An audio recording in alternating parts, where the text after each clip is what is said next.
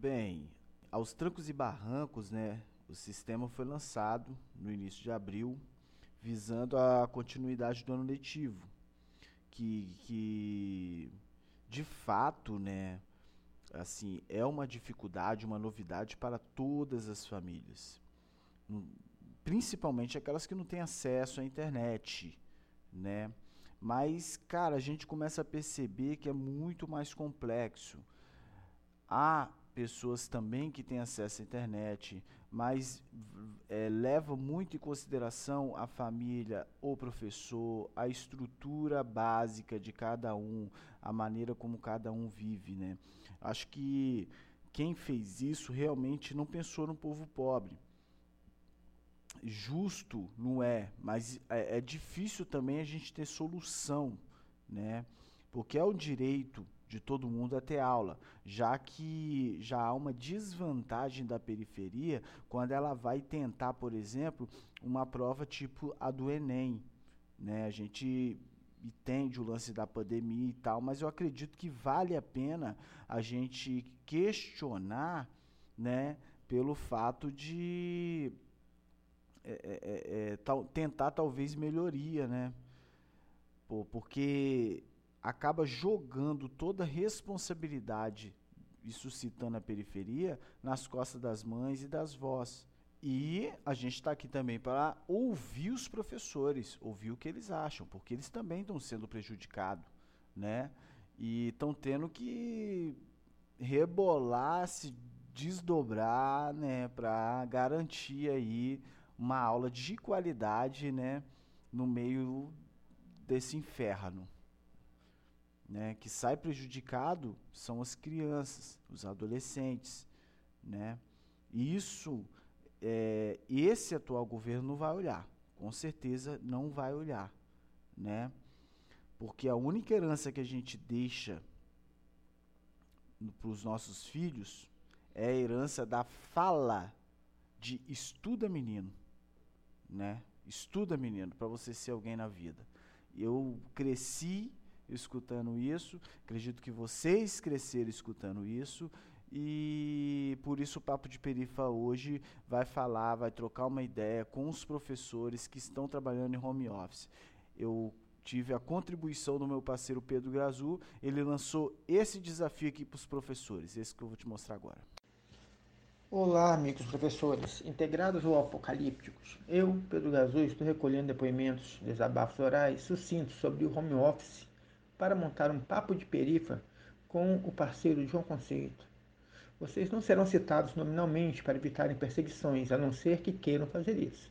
A quem interessar, aguardo os áudios por aqui, WhatsApp. Desde já, sou muito grato pela atenção de todos e cure-se. Pois é, galera, esse foi o texto que motivou os depoimentos que aqui seguirão. Ah, integrados apocalípticos, termo caro ao Humberto Eco, é, trata-se de pessoas que acham né, que através das tecnologias o momento é propício para o uso é, integração do ser humano à tecnologia pelo home office e apocalípticos aqueles que estão têm uma visão mais pessimista da, da coisa.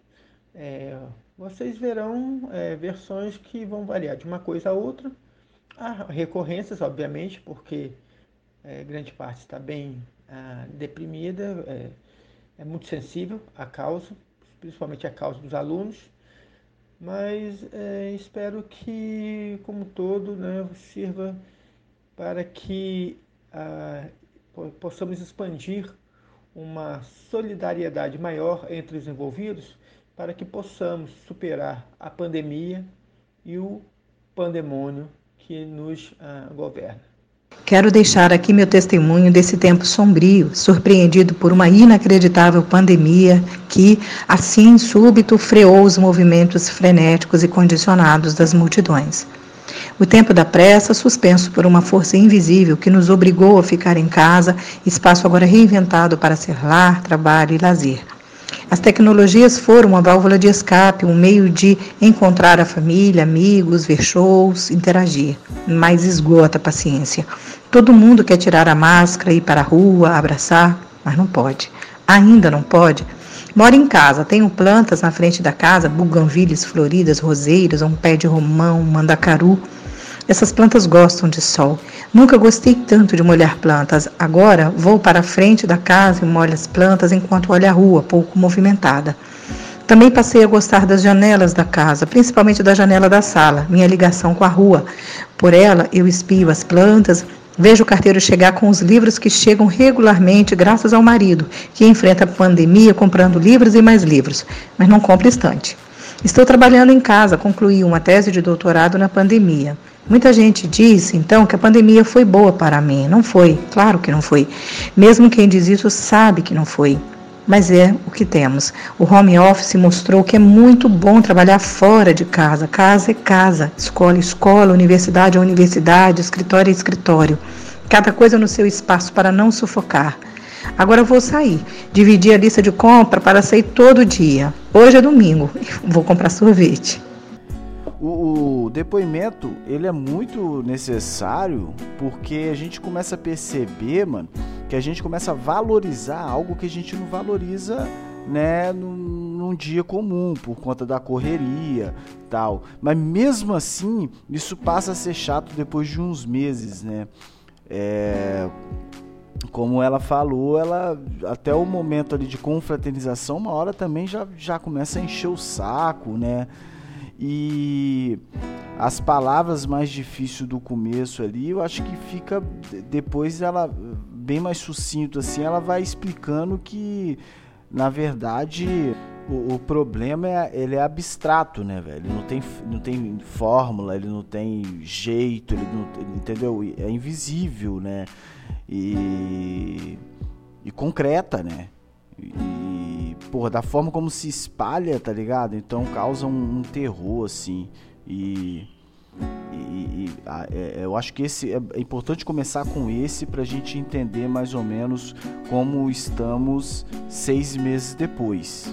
Eu citaria em primeiro lugar a precarização com a perda do espaço coletivo, a desmobilização dos trabalhadores que muitas vezes ainda operam a partir do seu equipamento e da sua conexão com a internet, por exemplo. Acho que a exposição da imagem a mecanismos de controle e punição é mais problemática nessa modalidade e sinto também um desmaio na delimitação do início e término da jornada de trabalho. Fica meio difícil separar uma coisa da outra. Mas é uma modalidade que permite a subsistência em tempos de quarentena, né? É, com a pandemia, os professores e os alunos, eles perderam o o espaço que eles tinham além da convivência e com isso tanto o aluno quanto o professor tiveram que se virar com as suas possibilidades, né? O professor às vezes tinha é, um computador em casa, mas esse professor ele também tem filho e ele tem que dividir então o filho assistir aula e ele trabalhar. Ele teve que se virar dentro de uma possibilidade que já era mínima para ele, já era um recurso mínimo, né? Porque professor, na, na grande maioria das, ve das vezes, ele não tem é, nenhum aparato dentro de casa, nem na escola, né? É, e o aluno, né? É, o aluno, ele se o professor não tem, imagina um aluno da rede pública. Então, o aluno ele não, não tem condições de aprendizado ele não, ele se viu também perdido e desestimulado, com, com um risco de evasão já pungente, assim, batendo a nossa porta, porque não tem como estudar e a gente não tem como ensinar. Na verdade, está todo mundo fingindo. Professor está fingindo que ensina, o aluno está fingindo que aprende, a escola está fingindo que está funcionando e a gente está indo, entendo como a colega falou que é a única forma nessa quarentena da gente manter o, o trabalhador, o salário do trabalhador. Entendo isso também. Agora, o trabalho foi redobrado para professor. Ela fala de desmaio. A gente não tem mais divisão, chegar do trabalho em casa, é tudo trabalho. A gente está no quarto, é trabalho, a gente está na sala, é trabalho, a gente não tem mais a, a hora do intervalo a gente virou a máquina ali, a gente virou a escola. O ofício do magistério nesse período de pandemia e isolamento tem sido desafiador. Nós não estávamos preparados para assumir funções que não havíamos pensado se tornar realidade com tanta rapidez. Nos deparamos com aulas online, onde temos a tecnologia tomando conta dessa, deste formato, né? E perdemos o contato com os alunos. Criamos verdadeiros buracos que reforçam a exclusão. Eu que trabalho com a inclusão, com a educação especial, está sendo surreal, sobretudo nas regiões mais periféricas e com renda per capita menor. Não podemos é, esquecer também do vazio que se fez para muitos professores que se viram excluídos digitalmente e acordaram da noite para o dia tendo que dar conta de um formato e uma metodologia que não dominavam. Estamos sobrecarregados, isolados, com funções extras, trabalhando além da carga horária, né? E exaustos e desassistidos. Hoje o setor público, principalmente, tem sofrido muito mais porque não estava preparado, nem os funcionários preparados, nem nós professores, nem a escola preparada, nem os alunos preparados para isso, para o EAD. E enquanto o setor privado já tinha uma preparação, né? Nós não temos nem computadores nas escolas. No caso, por exemplo, eu se eu quiser ir para a escola e digitar ou fazer uma aula online, é, os computadores, se tiver 10, dois estão funcionando, já tem gente trabalhando com eles. Então é uma é surreal fazer isso tudo que a gente tem feito, eu pelo menos. Bom, é, o depoimento, né, sobre essa esse novo normal que é o trabalho home office dos professores. O que eu tenho a dizer sobre isso é que a rotina nossa de trabalho está muito pesada. No início foi mais tranquilo, né? Passávamos as APNPs, que são as atividades pedagógicas não presenciais, para os alunos, né? Através do Google Sala de Aula. Eles respondiam e nós corrigíamos, mas o, o volume de trabalho aumentou porque na sala de aula nós não tínhamos atividades avaliativas todas as semanas, como que foi como que aconteceu no no Google Sala de Aula. Então, isso a nossa rotina de correção ficou muito grande. É, o Estado não deu obrigatoriedade de fazermos lives. Então eu optei por não fazer lives e conversar com os alunos através do mural do Google Sala de Aula. E aí, agora no mês de julho, eles resolveram fechar o trimestre. No dia 14 de agosto foi um calendário extremamente apertado, que nós tivemos que fechar notas com 15 dias, né? Então fizemos as atividades correndo, duplicamos as aulas no, no sistema de, de avaliação do Estado. Então, assim, sempre e agora nós vamos ver a, a realidade que vai ser daqui para frente, né? Então, acaba que tudo vira uma incógnita e você não tem muito horário de trabalho. É, toda ou você fica no celular, o seu a sua ferramenta, que é o seu telefone pessoal, o tempo inteiro respondendo mensagens do WhatsApp e acaba que isso, né, acaba um pouco nas, nas relações interpessoais que utiliza muito da sua internet pessoal e o seu, seu computador pessoal. Eu fico imaginando aquele profissional, aquele professor que não tem internet em casa. Hoje em dia é difícil, mas as coisas que temos que fazer agora fogem muito, bastante o nosso horário de trabalho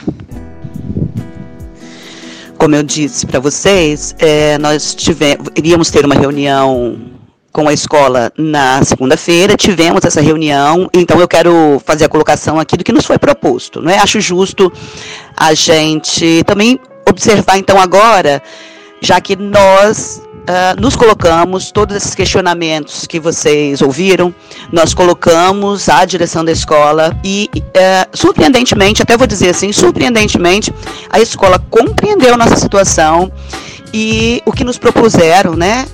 é que estão fazendo reformas nas escolas, atendendo aos pedidos que a gente fez, porque a nossa escola, por exemplo, como é uma escola pequena, né, de médio porte, ela não tinha vários recursos, por exemplo, de tecnologia, porque a gente estava sofrendo pressão de que teríamos que gravar aula em casa, então se retornássemos teríamos que fazer aulas presenciais e também continuar com as aulas remotas, mas a escola nos atendeu dizendo que está comprando equipamento para que a gente não precise fazer jornada dupla, entendeu que não tem dinheiro para pagar a gente, seria justo pagar né, pelo serviço extra que a gente iria prestar, mas entendeu, então se propôs a comprar câmeras e melhorar a tecnologia da escola, comprando mais né, é, recursos de internet, para que a gente então, retornando, que nós façamos, façamos essa, essas aulas trans, sendo transmitidas ou gravadas, né? Mas que seja a mesma aula sendo transmitida para o aluno. Achei interessante que a escola nos ouviu, se posicionou Uh, se colocando contra esse retorno, dizendo que o máximo que eles puderem evitar, eles vão evitar esse retorno, e se eles acharem, então, que nós não estivermos seguros, eles vão adiar também a volta mesmo as outras escolas irem retornando. No entanto, obviamente, fez a colocação de que o governo está mesmo sinalizando esse retorno para setembro e que então que a gente se prepare para esta volta. Mas senti até um certo alívio porque achei que a nossa direção nos ouviu, né? E eu acho que o importante é essa é, é a gente ter sido sido levado em consideração os nossos medos, nossas angústias, e então menos mal, né? Vamos dizer assim. Mas não estamos seguros ainda. O bem da verdade é essa. Bem, como vocês podem observar, não está sendo fácil para os professores, né? É bom a gente ter essa, essa ouvir esses depoimentos para que a gente também consiga se colocar no lugar do outro. A gente vê que realmente não está sendo fácil para ninguém. A gente escuta muito economistas, né? A gente liga a TV porque economia aqui, economia aqui, mas a gente está muito pouco preocupado com o pessoal. É, e eu tive uma dúvida, né, relacionado porque que quando esse lance da pandemia estava acontecendo fora do país, as pessoas pareciam estar muito mais comovidas relacionado a isso. Eu até perguntei Gazu, o, o, na opinião dele, o porquê que ele acredita que é isso. Porque quando, por exemplo, estavam morrendo é, milhões de pessoas na, na Europa, na, na, na Itália, né? Havia uma comoção social no Brasil gigantesca e aqui no Brasil continua se morrendo milhares de pessoas durante todos os meses, semanas, dias, né? E não a gente não vê mais essa, essa comoção acontecendo. Cara, John, eu acredito que tudo que aconteça ah, na Europa ou nos Estados Unidos cause uma comoção maior do que nos países ainda, se é ainda pode ser chamado de desenvolvimento, depois dessa dessa reviravolta autoritária, porque o, o, o rico brasileiro, né, ele se acha um europeu, embora o europeu em si esteja, é, perdão da palavra, cagando para ele.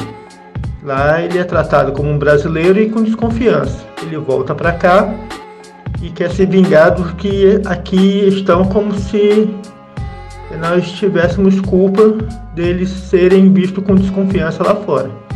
Então, de certa maneira, é, tem muito a ver com isso, né? Então, isso agrava porque também a nossa trajetória é toda voltada para a destruição, é, genocídios e coisas do tipo. E você tem agora um praticamente meliantes no governo, né? São, são pessoas que pregam a destruição, o menosprezo, o descaso com a vida alheia.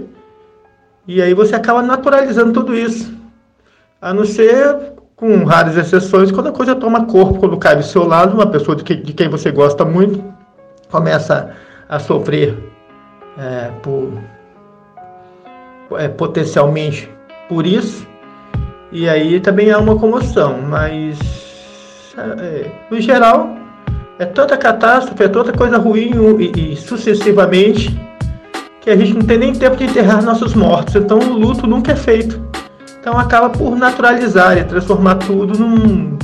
Né, né, pegando o, o mote, né, assim, banalizando a maldade e potencializando a destruição.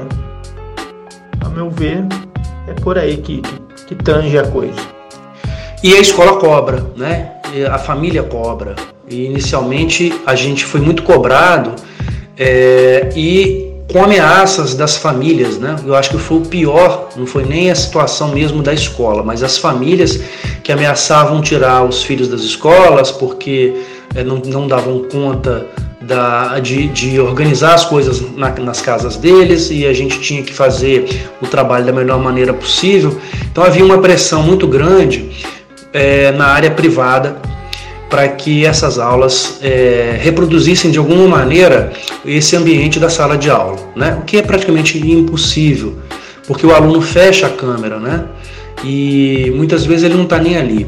É, a gente já teve situações, eu já passei algumas poucas situações, não, não, não aconteceu muito comigo, mas com colegas aconteceu muito, né? De entrar gente de, de outra escola para desenhar no chat ou botar imagens pornográficas no chat, é, alunos que você faz chamada, ele responde, depois ele some, né? É, meninos que vão na tela ali, fazem riscos e aparecem para todo mundo. Aquela coisa de babaquice, né? De classe média babaca que existe e pelos relatos de colegas não é só em relação à realidade da gente não, em outras escolas também, né? É a exigência de um planejamento hum, é, quinzenal, Todo mundo tem que mandar e seguir esse planejamento, né? Agora que nós estamos nessa atual, situação, ah, as famílias parece que entenderam que o que nós conseguimos fazer, o trabalho dos professores na rede privada, pelo menos nas escolas que eu dou aula, é, está cumprindo exatamente ah, o papel, né? que eles pretendem sempre para o pro professor, eles querem moldar o professor. De qualquer forma, o trabalho, eu tenho conseguido fazer meu trabalho, eu tenho feito avaliações com os meninos, tenho trabalhado, tenho dado as minhas aulas, mas volta e meia acontece de, dessas babaquices desses meninos que vão lá para bagunçar e que não valorizam, né? É, mas, de qualquer forma, acho que a gente chegou agora num, num, num nível, num momento, em que a gente, é, me parece, que há uma, um maior apoio por parte das famílias, elas compreenderam e principalmente depois desses 100 mil mortos aí, que não dá para brincar né, com isso. Esse padrão de pensamento acaba por é, nos encarcerar numa é, submissão né, perante os países é, considerados de ponta, porque nós acabamos por não investir em ciência e tecnologia. As manifestações artísticas ficam sempre a segundo plano ou terceiro e a, a estrutura é, é capenga porque nem sequer chegamos a ser um país capitalista, né? Corporativismo toma conta de tudo. O que me dói mais é a área pública. O que me dói mais é o, foi esse distanciamento de três meses que eu tive em relação aos meus alunos. É, porque eu acho que o conteúdo é fundamental, é uma ferramenta, é um instrumento que ele vai ter é, para formar conceitos e viver a vida dele nessa sociedade desgraçada, capitalista que a gente vive é, para que ele tenha a, desenvolva suas defesas, né? a, a, sua cidadania, as suas defesas diante de uma realidade completamente desigual e a transforme, evidentemente. Né? né? Nós tivemos uma situação inusitada na semana passada que durante a aula é, ele ouviu tiros né, e, e, mataram um garoto de 13 anos na, na, desculpa, na porta da casa de uma das alunas que estava assistindo a aula. Ela ouviu, foi um desespero, saiu correndo, né? Porque estava ela e o irmão em casa, não sei o que foi fazer, mas aconteceu uma situação, uma situação terrível, né? Ou seja, o prejuízo dos meninos da rede pública é enorme, sabe? Enorme. Eu não sou o tipo de professor que acho que você tem que esgotar livro didático menino. E acho que a maior parte daquelas coisas que estão ali nos livros didáticos, na área de história, são desnecessárias. Nosso currículo tinha que trabalhar as questões indígenas, questão do negro, é, é Brasil, colônia, império, república, com ênfase. E você trabalhar, evidentemente, alguns assuntos fundamentais, Revolução Francesa, industrial, imperialismo, né? grandes navegações, nazismo, fascismo, tudo isso, mas dá um tempo maior para a gente trabalhar as nossas questões locais, né? o país, a história do Espírito Santo. Infelizmente, não é assim. Eu procuro adaptar meu trabalho a isso. E aí, pensando nesses meses perdidos, né? e aí a gente pode correr o risco de encerrar o ano com todo mundo aprovado uns poucos que estão entrando na plataforma para fazer as atividades, com mesmo aqueles que não estão entrando. É, esses relatos vocês podem achar pesado, mas para quem mora na periferia, ele é muito comum. Acho que os professores pegaram até muito leve. E sem falar também no número de crianças e adolescentes que estavam no meio da aula quando receberam, os, receberam notícias inclusive sobre seus familiares, mães, pais morrendo de Covid. E, e a gente não vai tocar assunto muito específico assim sobre a violação de direito da criança e adolescente, mas é uma realidade e tem que se ser pensada quando a gente fala em ambiente escolar. Vamos finalizar aqui o papo de perifa de hoje. Quero lembrar que no dia 25 de agosto, às 8 horas, eu e Pedro Gazu vamos nos encontrar virtualmente no Paulo, Paulo Dutra Convida, poeta Paulo Dutra Convida, certo? Então vai lá no, no, no YouTube, já se inscreve no canal do Paulo Dutra, certo? E às 8 horas a gente vai bater um papo e o nome vai ser Um Papo com a Perifa, certo? E é isso aí. Vamos finalizar também com o meu caro amigo Chico Buarque, que é uma dedicação, uma dedicatória, uma homenagem, uma homenagem é, do meu amigo Gazu ao parceiro Paulo Dutra, certo? Nunca se esqueça, quem é visto não é baleado.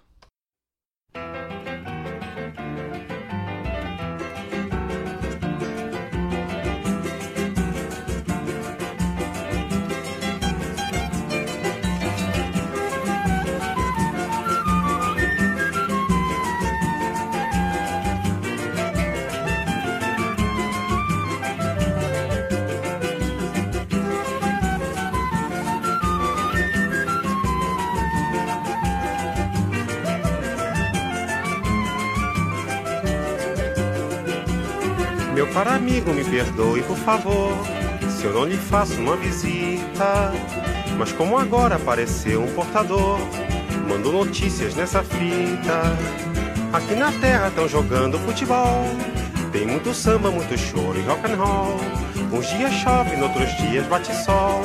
Mas o que eu quero é lhe dizer que a coisa aqui tá preta. Muita motreta pra levar a situação que a gente vai levando de teimoso, de pirraça que a gente vai tomando e também sem a cachaça ninguém segura esse rojão. Meu caro amigo, eu não pretendo provocar nem atiçar suas saudades, mas acontece que não posso me furtar a lhe contar as novidades.